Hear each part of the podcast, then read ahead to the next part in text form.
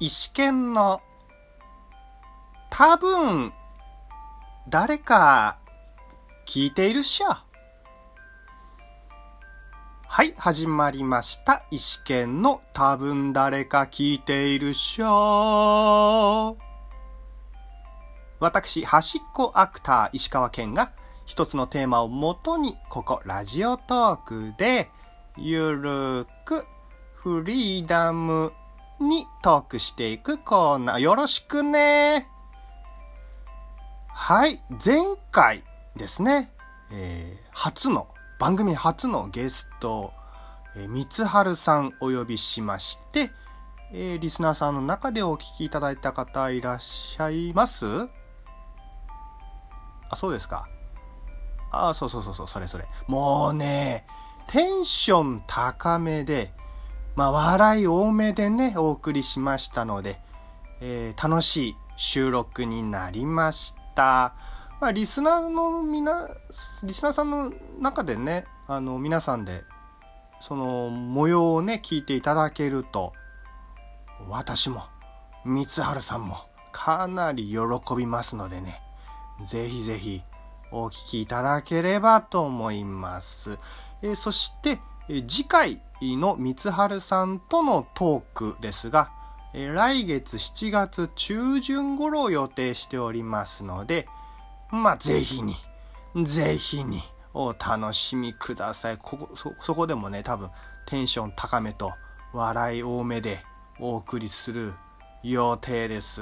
まあ、それまで私、石川県、え一人語りになるんですが、まあ、そこはね、あの、た、の、楽しんで、楽しもうね はい。はい、では、あ本編いきます。今回は、えー熱い飲み物をストローで飲む行為についてお話ししていきます。ゲスト会の次にやるトークテーマ、これでいいのか？とね、自分に問いかけたんですけど、OK! はい、では参りましょう。えまず、この熱い飲み物をストローで飲むとどうなるか。皆さんご存知ですよね？ちょっと聞いていいですか？正解。えー私はですね、この結果を初めて知ったのが、え小学生になる前かなった直後か、まあそのね、なんか定かじゃないんですけど、とある漫画を読んでましたら、まあその味噌汁をね、ストローで飲むシーンを見たのがきっかけでした。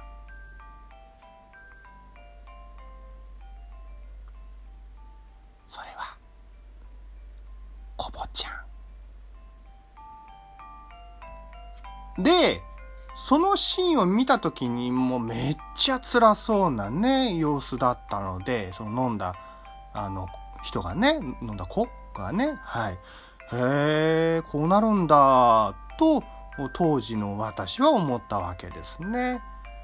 で、そこで、自分の取った行動は、真似してみよう。やっぱね、物心ついていろんなものに興味あるお年頃って、やりたくなるじゃん？見たもの、聞いたもの、やりたくなるじゃん？やっぱやっちゃったわけですよ、当時。で、結果ね、あっ！つ何これ、あっつみたいな感じでしたね。うん当時こんな、あっつなんてあの表現知らないから、もう普通に、あららららとかなんか言ってたのかなうん。まあちょっとね、ちょっと当時をね、巻き戻してみますね。えーっと、あん、あん、あん時がで、そうで、あったね。ストロー用意して、そこか、うわーって感じかな？でしたかね？でしたかね？はい。まあ、その原因だと、そのストローで吸うとね、飲み物の熱が冷めずにそのまま飲んじゃう。結果、熱ってなるわけですね。まあ多くの人がその行動に笑ってしまうと思うんですけど、まあ実際ね、あの、これを試した人ってどれくらいいるんだろうと、ふと気になりました。まあ例えば、その10人いてね、その10人中何人が試したのかというところですね。まあ10人中10人はさすがにいないだろうから、あまあかといって1人っていうのもないだろうから、半分、5人、いますかね？なんかちょっとリスナーさん巻き込んであの統計取りたくなったな。これでできるんですかねこれ？ちょ、ちょっとあの手挙げてもらって。意味ないなこれ。まあそんなところです。なんか変な締め方ですね。ね、まあ今回のこの熱い飲み物をストローで飲んだという経験をした、あされた方は、まあ、半分超えてるか、まあ、半分下回ってるかぐらいですかね。ちょうど5前後ぐらいですかね。まあ、ちなみに、この、成人してからこの行動をとる場合はね、周りに注意してくださいね。まあ、下やけど確定なので、もう本当に気をつけてください。やるならね、やるなら、一人の時にやるんだよ。なんか心配してる親みたいな感じで言ってみたんですけど。まあいいや。はい。えー、これはですね、私自身も直面するんですが、まあね、私自身が経験してないことを他の人が経験していると、どうしてもね、あなんか勝てないなって思う部分は出てきます。まあ実践に勝るものなしって言葉もありますからね。まあやはり人生いろいろな経験はしておきたいところですね。それで様々な経験をするならなるべく早く若いうちがいいって言いますよね。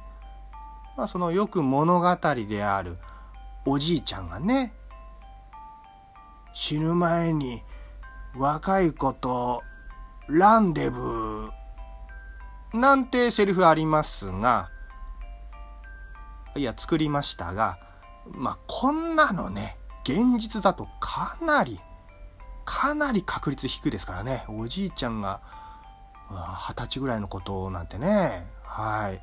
まあ、やっぱランデブーするなら、若いうちにやっておかないと。それこそ未成年の時にね。よし。ハッシュタグ恋愛。なんか話脱線しちゃったんですけど。まあまあまあ、そのストローの話に戻すと、まあできる経験はいろいろ若いうちにしたいよね。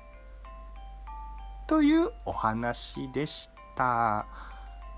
というわけで、今回のお話はここまでとなります。それでは、このトークをお聞きいただいた皆さんに、幸あれ。